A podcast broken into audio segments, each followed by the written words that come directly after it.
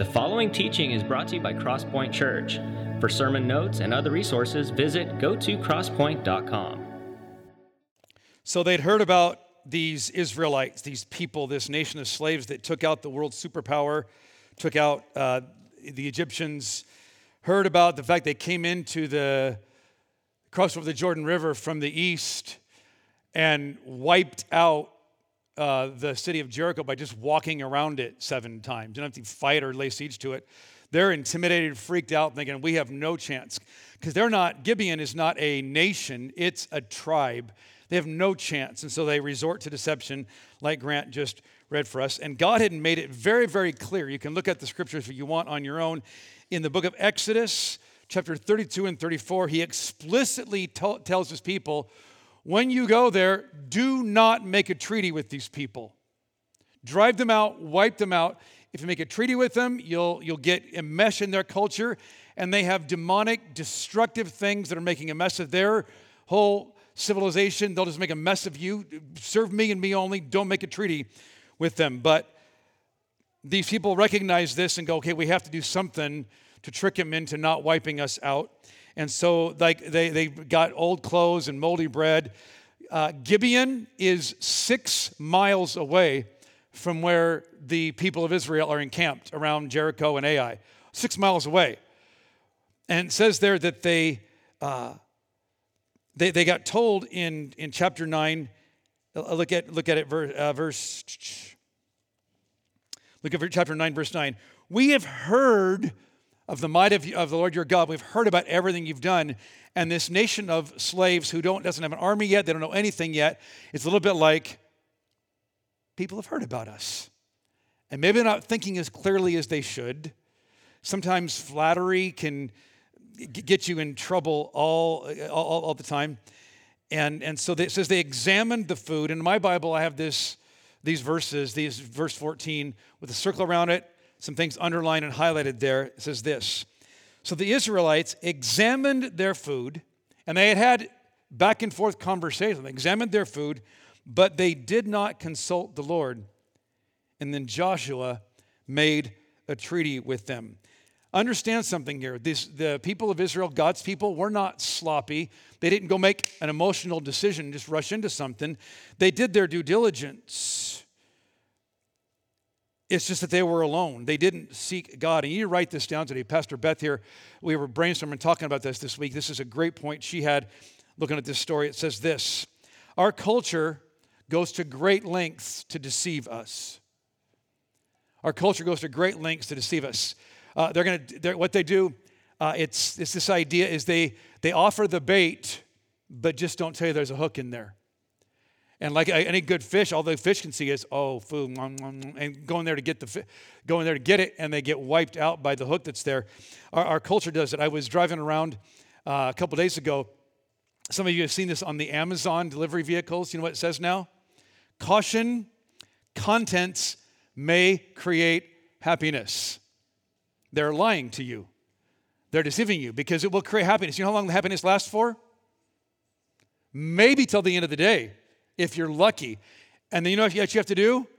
I need to get something else again. Just the adrenaline rush. Happiness, happiness, happiness. Thinking I'm going to find it there.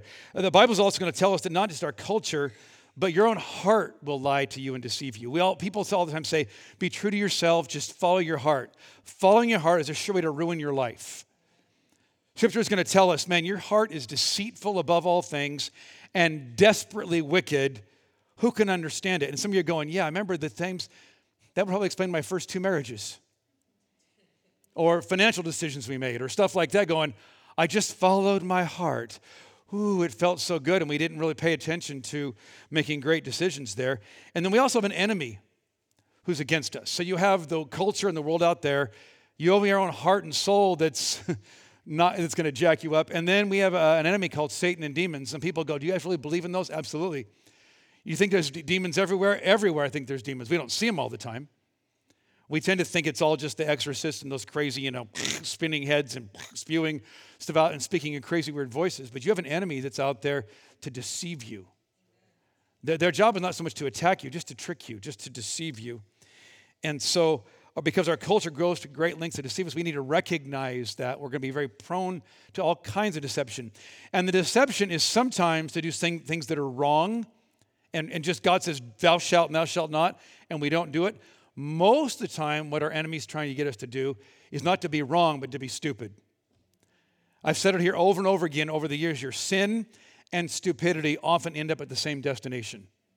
And be very, very careful with that. Just because it's not wrong doesn't mean it's not dumb and not going to wreck your life. We need, write this down, we need God's power to attack the obvious enemies.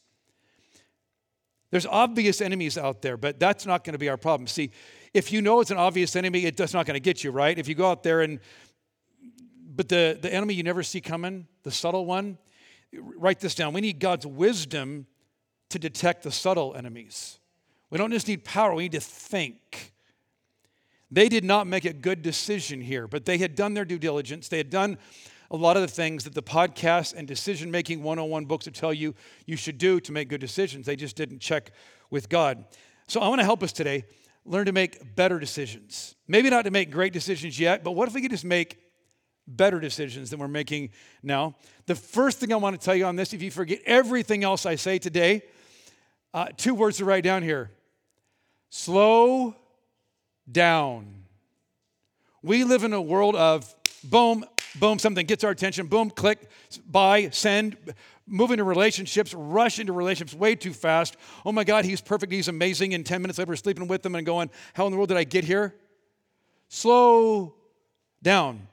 Proverbs nineteen, two and three. We're going to be a lot in Proverbs here for someone to say. Find Proverbs nineteen. In my Bible, I have what's called a, a V I P in the margins of certain verses in Proverbs. It means very important proverb, very important principle. Look what it says here. Enthusiasm without knowledge is no good. Haste makes mistakes. People ruin their lives by their own foolishness and then are angry at the Lord. You know what he's saying there? People ruin their own lives by not thinking about their decisions. They impulsively rush into something, and then they get mad at God. How come you caused this, God? How come you didn't stop me? God goes, I tried to stop you. I told you over and over again, slow down, slow down, slow down. And the bigger the decision is, the slower you need to go. The slower you need to go. Uh, up on the uh, on the screen, it's also uh, made a little graphic thing here, and it's kind of lame and silly. I made it myself. I don't understand graphics at all, so it's out of balance, out of whack. It's not even the right. It's like you, some of you are going to tilt right now because it's not quite in the middle of the screen. Some of you are tightly wound. You know, you're twitching right now. I need to make a better decision about graphics. Not our graphics people do this stuff. But I thought of it later in the week. So um, a quick little grid to use here. And I didn't want to do it as a one, two, three, four, five, like a linear thing. I want to do it more holistically, that you need to do all of these things. But the, the, the most important one to do is to ask yourself when you're making a decision, what's the Bible telling me? What's the Bible telling me on this? Uh, there's all kinds of verses in the Bible that will tell us. I didn't put them all on your sheet today because I just didn't have enough that we put. We could fill up the whole note sheet on all the references about the importance of the Word of God. But the writer of Hebrews says it this way, the Word of God is living and active. It's not just words on a page. It's living and active, sharper than a two-edged sword, and it will help you discern and help you make better decisions about who to follow, about who to listen to, all that kind of stuff. Uh, Paul writes to Timothy, who's pastor of a church in Ephesus, the booming city of Ephesus that was just a hot mess of impulsive decisions everywhere in their culture. And he says this, hey, Timothy, uh, all Scripture, found your life on, on these words. All Scripture is inspired by God, and it's useful for correction, for teaching, for instruction in righteousness, to help equip you for every good thing God has for you. Some people say all the time, Steve, I just wish God would speak to me. I, I wish I could hear His voice out loud, and you've heard me say it over and over again here. If you want to hear God's voice out loud, get your Bible out and read it out loud. You will hear, actually, God speaking out loud, because the, it says here that all Scripture is given by the inspiration of God, and we hear that inspiration of God, and we think, ooh, inspired. That's not what the word inspiration actually means here. It's actually, it's theo, God, pneustos, breath. It's the breath of God. It's when God speaks, He speaks into the minds and hearts and souls of people through the centuries of time. They spoke those things, they wrote those things down, they recorded, and they're captured. It's the words of God literally for you today. If you want to hear God speak, get involved in it and do this. Psalm one nineteen says it this way. He says, when it comes to making good decisions, he says, your word is a, a lamp for my feet and a light for my path. It's two things there. It's not just saying, well, he's not, what's he saying? It's light for us. It sheds the light on things. It's a lamp for my feet, which means when I'm walking right here and I'm wondering, what should I do here? It'll shine light right here. It's also a light on your path. It'll show you what's going on out down the road where everybody else is kind of clambering around and making impulsive decisions. Lamp for your feet, a light for your path. Um, and then it's important, too, when you're going to check what's God say about this, you can certainly go to Google and do the Bible verses on addiction, Bible verses on dating, Bible verses on conflict, Bible verses on financial decisions. But, but you can find Bible verses and they'll get you a list of things there. And that's super important to do. For those of you that are newer to this, just starting, it's a great way to start. I want to tell you, though, there's a better way. And the better way is to, to preload it into your heart and soul and mind. Uh, Solomon writes in the book of Proverbs, Proverbs chapter two, he says, look, if you want to live a successful life, if you want to make great decisions, he says, make the word of God, make wisdom the central priority of your life. And he says, and search for it like treasure. Download it into your life over. And he says, if you search for it and you look for it, make it a priority, you know what's going to happen to you? He says, wisdom will no longer be just click, download, and wh- which way should I go? Which way should I go? It'll be enter your heart and soul. It'll enter there. And then what's going to happen when a person you should date, you're not sure about, you're going to go, I don't need to go check the Bible, and I already know. And I'm going to go look at the Bible and see what it says, but I think I already have a pretty good idea of what I should do in this crisis case when it comes to how I deal with a financial decision. It's just going to, it'll just kind of be there. So do both. But what you want to do is if you wait, if you wait to see what the Bible has to say until you have an important decision, you'll end up going, I Just floundering all over the place. So make it a priority. Saturate your life and soul with it. And then it's important when you look, what's the Bible telling me is then you want to ask the next question is, what's prayer telling me to do?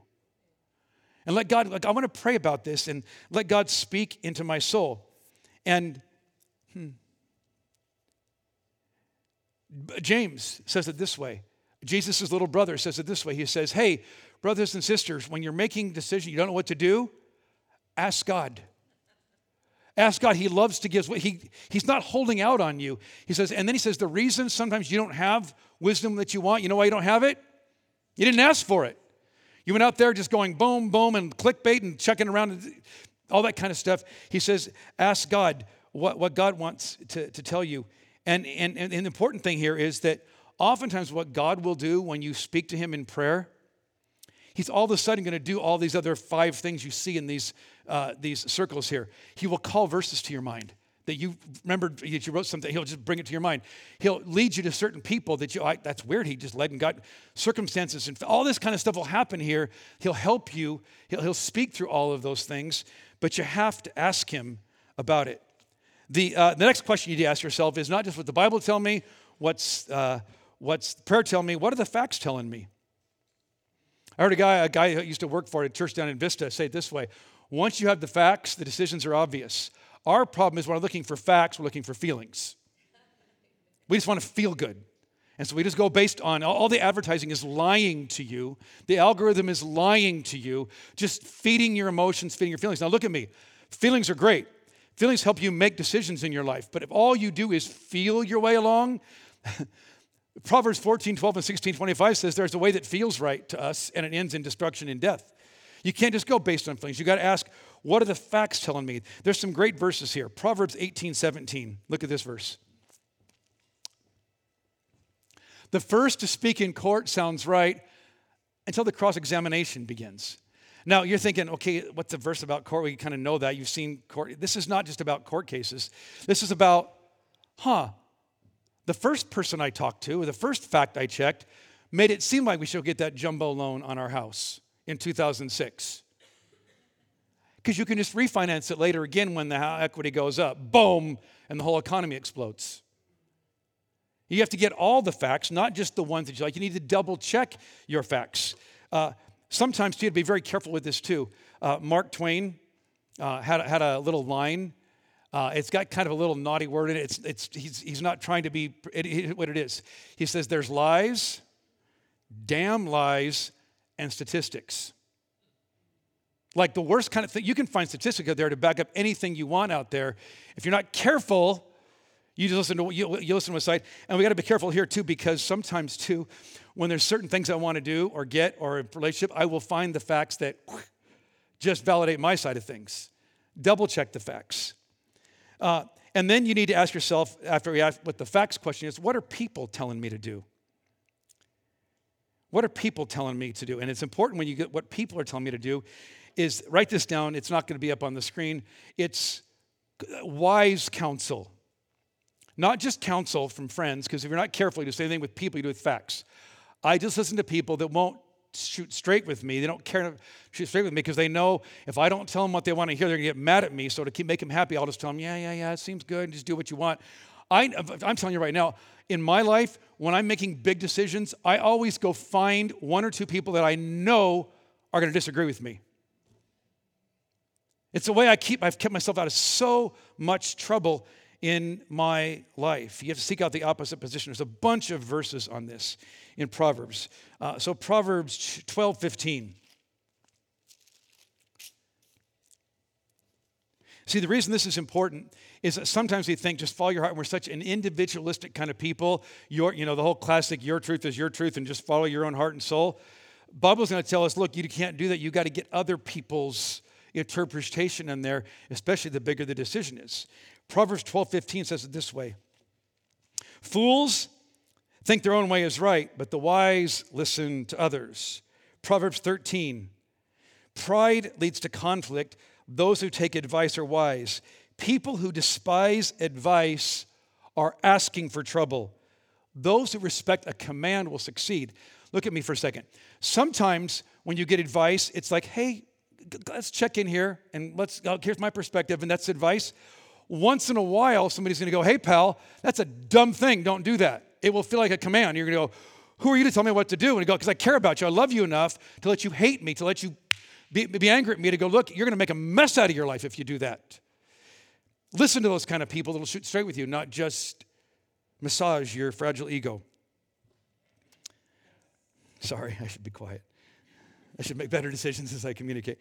Proverbs fifteen seven says it this way. The lips of the wise give good advice.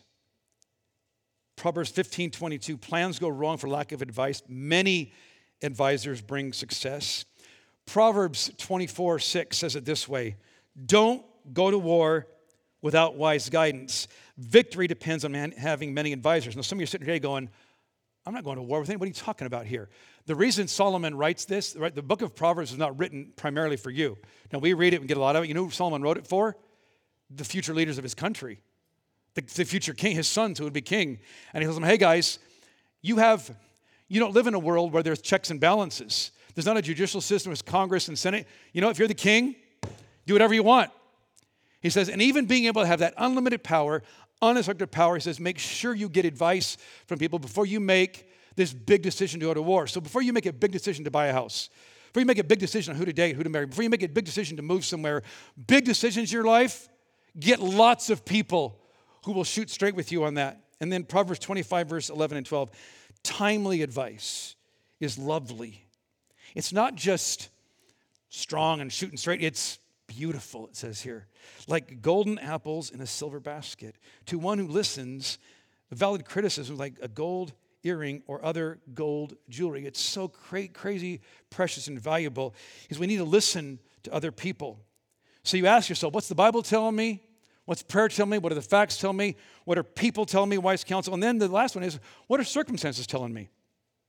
What you do here is say, God, is things happen in my life that are going to, that are what we call like divine coincidence. The Bible calls that providence. When God will open a door and close a door just circumstantially to lead you into something. There's a great uh, little uh, a story in First Samuel fourteen, verses one to fifteen. And in there, uh, Solomon is going to go attack a Philistine uh, outpost. He's down at the bottom of the cliff, and he tells the guy who's his personal, his, his assistant there, he says, if the Philistines say, come up here and fight them, we'll know that's God telling us to go do it. if the Philistines say, hey, down, you wait there, down, you fools, we're coming out to get you, we're going to retreat and go away. And circumstance, we're looking for circumstances to, to guide us in those kind of things. That's a bit of what even happened here, starting the church, just real quick here, years and years ago. twenty years is our twenty-year anniversary next year, but we, um, I was at a, a church, loved the church I was at, and this guy said, you should move to Temecula and start a church. I went, that's dumb. I love what I was, I didn't have, I was fine and happy, but I finally felt, okay, God, if you want me to do this, T- tell Denise first. I can't have my wife coming. If you want to, I will. And she wanted to come back from someplace. She calls me and says, hey, we should look for houses in Temecula. I went, mm, okay, we'll see about that. And then, then she had this other great idea. What if what if we talked to Greg and Kathy Sampson about coming out home and start the church? And Greg and Kathy Sampson were like these people. They're retired. He was an N F L football player. They helped start ministries, but they were kind of done with all that stuff. Like, my, my thought was, all right, to keep the wife happy. So I called him. I called him and said, hey, Greg and Kathy, Denise had this crazy idea about you coming and start a church with us. And so they were on their way across the country to see their, their son. An hour later, they called me back. They said, Steve, you're going to believe this. Uh, they had been through some really crazy crisis, tragedy in their life. And they felt like, we're not walking away from our faith. Well, we're never probably going to do that big ministry thing again. We're going to really go out there and be a key, key part of helping be part of a church, being on an elder team or being on like unpaid staff or something. It's not going to do that again. It's just, and then we were reading this book called Purpose Driven Life. And as we were reading it, going across the country to go see our son, yesterday, he said, we were sitting there talking at our campsite. We were camping and just felt like God was telling us, I got something big and next for you to do. And I called the next day. And then we showed up at the church parking lot where I used to work. And we were going to go drive out to here, to go drive around the neighborhoods and the schools and see what's out there and see what the city of Temecula is like for them and for us. And on the voicemail that day, I got this uh, voicemail that says, hey, Steve, my name is Katie Johnson. You don't know me, but I'm the principal of the newest elementary school in Temecula. And I think you should come to my school and do your church at my school. What you know back then is back then in the, in the early two thousands, every denomination and church group was sending church planters here like crazy because the place had grown from twenty thousand people to one hundred thousand people in ten minutes. Well, they need new churches there. Let's go, go, go. Opportunity here. We were like fifteenth on the list to get into a school site, to be somewhere, and boom, just like that. See what God did here? Circumstances. Now, here's the important thing. As you do this, we need to do all of these. I would tell you, start with the Bible, start with prayer. But even if you don't start there, just get to it eventually. Because sometimes you're going to, opportunity's going to come up for you, and you're going to start doing the facts and your due diligence like the people of Israel did here. And you'll look at all the facts, and it all seems to add up. It all seems to make sense as you run the pluses and minuses. You talk to people and get advice. You've got to do all of them. What does God say? And here's the tricky part. Look, put the diagram back up for me again. You'll see it on your sheet.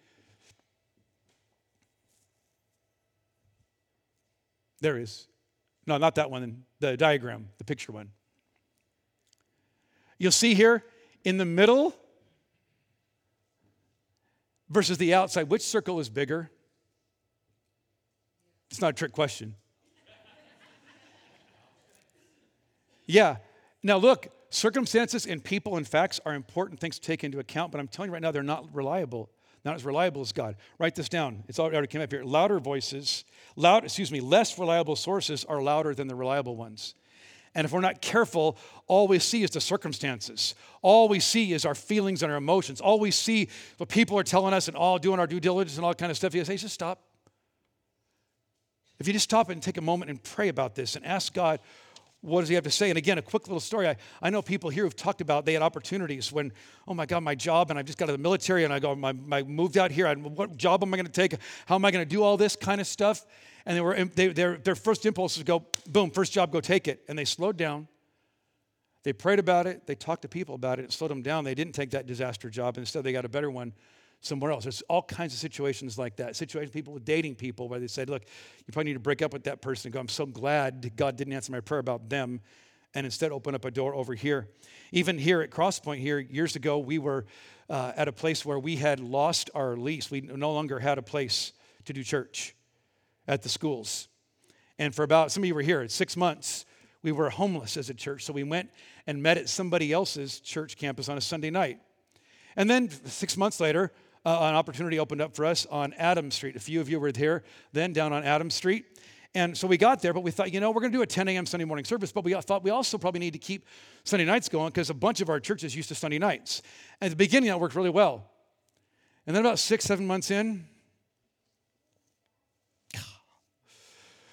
show up on Sunday night at five fifteen, and many, many times on Sunday night, I would stay outside in the parking lot in the plaza just hoping somebody else would show up, because I knew there are more people up in the band today than are going to be here at church. It doesn't mean that they weren't important. It just felt like, what are we doing this? And all this work of, of people having to, children's ministry, putting classes together and set up and tear down teams and the band coming back, all these volunteers and, and all that kind of stuff. And so our elder board got together and felt like, hey, you just run the numbers, do the facts, all that stuff and all that kind of thing. In fact, one of the elders, Wes Wolf, was married to Lauren Wolfe, who was our children's ministry director at that point. We said, this makes sense. But he said, look, hey, this story came to mind. Let's just, let's pray and ask God about it. So we prayed and said, God, if you want to steer us a different direction, want us to go someplace else, do something different, what is this? And I kind of thought, yada, yada, yada, yada. We already know what we're going to do. We got done. And Wes, married to our children's ministry director, who was greatly impacted by Sunday night, said, guys, I don't know, but I think God's telling us we're supposed to keep that Sunday night service right now. And my first thought was, stupid Wes. Just frustrated about that. You know what happened, though, the next four weeks? The next four weeks, we had, hadn't really had any new people come to our church in a long time. The next four weeks, we had new, new people come every single weekend. You know what service they came to? Sunday night. One of them still sitting right here today. Been here all these years. Yeah, crazy what God does. Just listen to God. Watch what he does to kind of steer and guide and shift things around for us. Now, the people of Israel make a, God, the leaders make a terrible decision, and they make a treaty with them. Look at it in verse, uh, back to Joshua nine. It says, Joshua made a treaty with them, verse fifteen, and guaranteed their safety, and the leaders of the community ratified their agreement with a binding oath. And it says three days later, they discovered they were only six miles away, and they go back, what are you doing here? And you would think, okay, we got defrauded, we got tricked, no fair, we're off. And yet it makes it clear here. Look at verse eighteen. The Israelites did not attack the towns, for the Israelite leaders had made a vow to them in the name of the Lord, the God of Israel. The people of Israel grumbled against their leaders because of the treaty, but the leaders replied, since we have made a commitment, sworn an oath in the presence of the Lord, the God of Israel, we cannot touch them. And it goes on to say that what they did was, we can't touch them. We are going to go occupy their territory and make them work for us. Uh, we're not going to leave them here to harm us, but we're also not going to renege on our commitment that we made. Tricky part when I make commitments, the ones that are easy to, the ones that work out great for me, no problem following through, right? When the equity increases in my home, when great, everything turns out great, and all that stuff. Here's the tricky part. Many times in your life, you're going to make a commitment, you're going to make a decision, and it's going to be a little sideways and wonky, and it's going to, do we really have to follow through on this? Do we really have to do this? And here's different ways of how to wriggle out of commitments. R- write this one down. It's the pinky swear. You know, your kids do this, right? Do, do kid, maybe it's a different thing now. Maybe I'm just old now. The little kids, hey, if you, hey, mom, dad, you take me to do this? Yeah, I'm going to take you. Pinky swear. That's the adult version of saying, I swear to God. I swear to God. Or it's what we do today. We, we sign a contract. With all, you know, again, the reason we have contracts today is because people don't follow their own commitments. If people just did what they were supposed to do, and so sometimes the idea, well, I didn't promise, I didn't sign anything, or I technically, you could find some way to wriggle out of it. If you make a basic commitment, look at Matthew chapter five, verse thirty-three. I get, get, get you, turn there in your own Bibles, navigate there in your mobile device. Matthew five, Jesus in the Sermon on the Mount recognizes we're making a mess out of the world by all this crazy, ridiculous legalese, uh, swearing to God and making commitments uh, rather than just following through on your word. He says this, verse thirty-three, you have also heard that our ancestors were told, you must not break your vows, you must carry out the vows you make to the Lord. But I say, do not make any vows. And now skip down to verse thirty-seven. Just say a simple, yes, I will, or no, I won't. Anything beyond this is from the evil one. Now, the truth is, guys, we live in a fallen world, and so con- I'm not saying you should never have contracts, never make, do the due diligence on things like that. But he's telling us is, what if we could become known as the kind of people? It says it doesn't matter what the legalese on the contract says. It doesn't matter, well, I didn't swear to God, so I'm kind of out of the way on this. No, what if we just said, if you got known as the kind of person that says no matter what they say, if they say yes, they're going to do it, they do it. If they say no, they're not going to do it, they don't. And there's no You don't have to check on them to, to make sure. The other one is um, we're going to call passive promise breaking. It's calling just no follow through. For those of you that are nice people, not like me, I am a, I'm a, I try to be kind. I'm not a very nice person uh, when it comes to, I'm, I'm more just honest and just shoot straight and stuff like that. Nice people have a hard time with this one because here's what will happen sometimes. Because you're nice, because you like people, you care about people, uh, somebody asks you for help. Oh, yeah, I, I give compassion. I want to help them. And then somebody else asks for help. And yeah, I want to help them. And so you make all these promises. And at some point you go, I can't follow through on all this stuff. But I made, I just wanted to. I, I just cared about them. I didn't want to displease anybody. And so you got to be careful with people pleasing. Uh, Proverbs makes it very clear. People want to please, people who want to please people fall into a dangerous trap. And you'll become known as somebody that you can't be trusted because you say this, yeah, yeah, yeah, and you don't follow through. So be the kind of people follow through. Uh, and then the other one is, too, it's just too difficult. Uh, sometimes we uh, don't follow through because it just gets hard. It gets difficult. And I, I'm not going to go through all kinds of scenarios like this. Some of you know exactly what this is like. The, but the one that the people of Israel wanted to do that day and the one that we will tend to do, uh, our biggest culprit on this one of wriggling out of commitments is, it's not fair.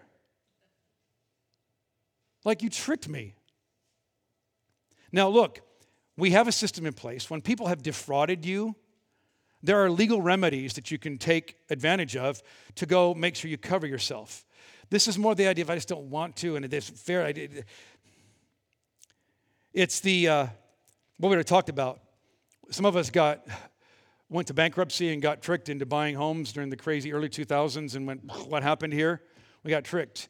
We got tricked on not reading the two-point font on the bottom of the credit card application that says if you are thirty seconds late, twenty-seven point nine percent interest. It's loan shark kind of interest that we sign onto. I think, too, with I talked about it, too, sometimes with marriage, we we get involved in relationships that we go, if we had if we had dated with our clothes on, I never would have married that person. I, did, I would have found out they were narcissistic, jerk, unstable, dot, dot, dot, whatever. Here, so God's going to say, slow down when it comes to marriage kinds of stuff. Uh, now, look, God can redeem and restore stuff. Some of you are in relationships like that where you like, we didn't do that exactly right. God can redeem and restore. I'm just saying, if you want to set this thing up, slow down.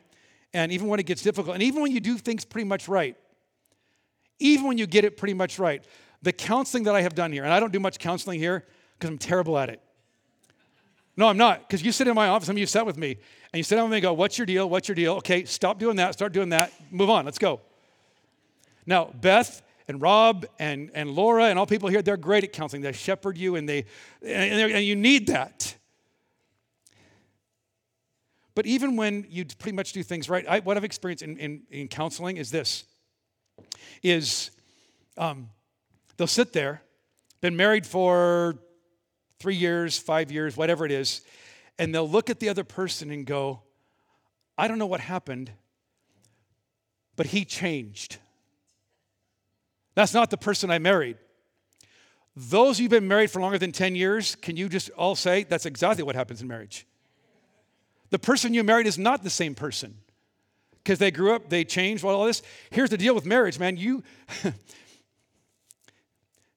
need to lower our expectations a little bit on marriage because we've been led to believe Little Mermaid and Jerry Maguire and, oh, they're awesome and beautiful and you complete me, all that kind of nonsense. Here's what marriage is. You say, there's one person that's going to make me crazy the rest of my life. I choose you.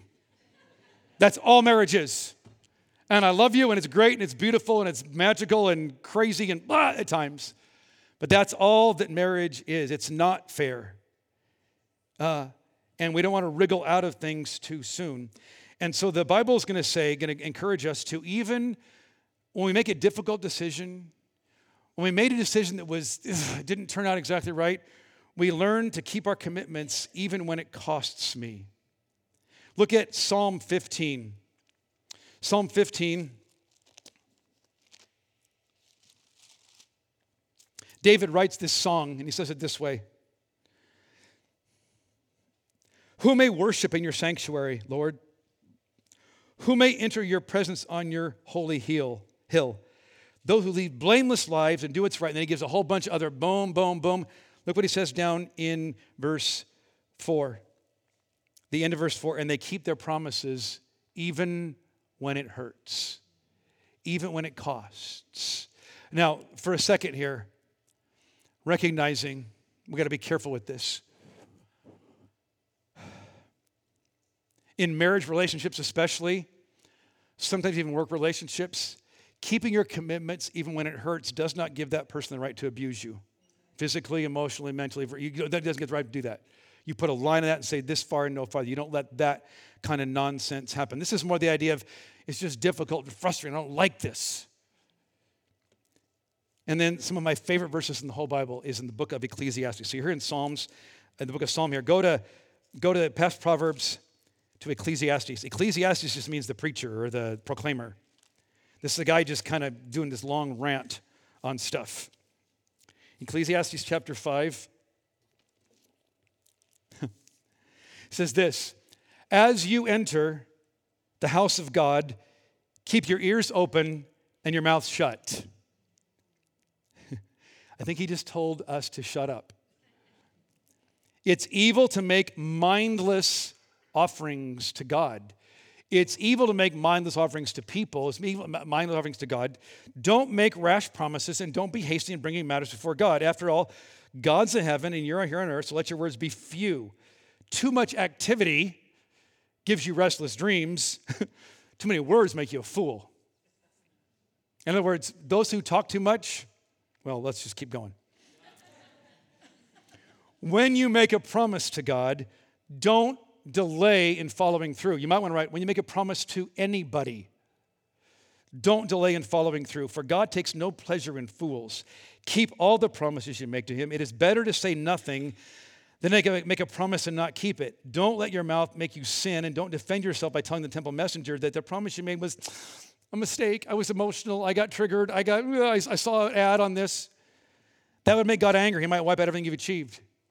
What he's telling you here is, hey, be slow making commitments. When you make commitments, follow through on them. Just saw a great little mini-series on uh, the Disney Channel called A Small Light.